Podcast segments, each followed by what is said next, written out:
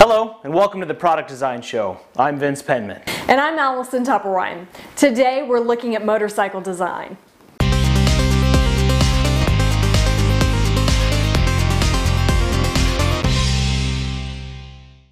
This story from DBBP.com is a dream product for every motorcycle enthusiast.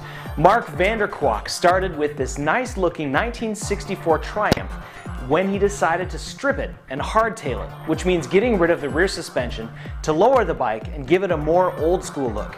Mark used CAD modeling for various elements of the project, including the front fork designs. The bike is still under construction. You can track the project at dbbp.com. Now, if that all looks like too much work, Ducati has introduced the Monster Art Project, which lets you customize your new Ducati 796 in just 10 minutes. The kit lets you choose from a selection of official art to change the look of your tank, fairing, front fender, and seat cover. They really do look different. I want to give my ride some street cred with cosmetic bullet holes. Ducati's custom detailing is a much safer way to install bullet holes than my other idea. Stupid ricochet.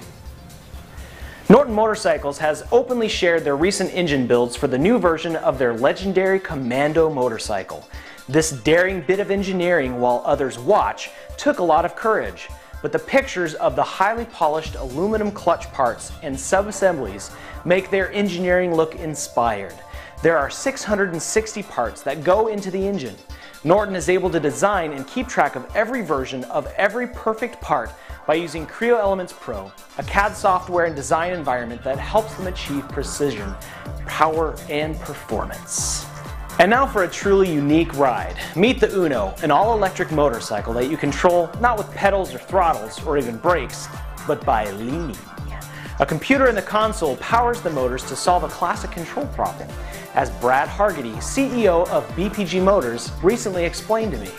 One way to think about it is um, technically it's called the inverted pendulum, but a kind of common man's way to think about it is if you take a broom and you balance it on the end of your finger, when that broom starts to tilt over, you move faster underneath it to keep it balanced. That's very much the principle of this bike.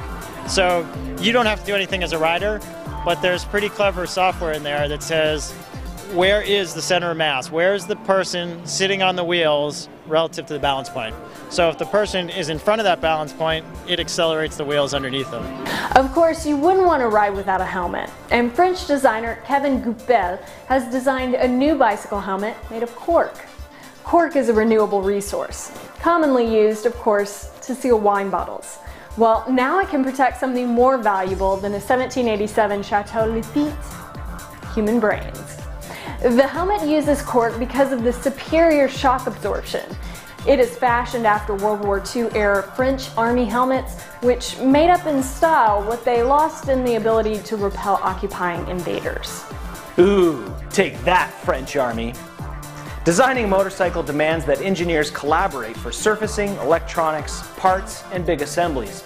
You can download an excellent article on the best practices for concurrent engineering at ptc.com slash go slash ce-tips.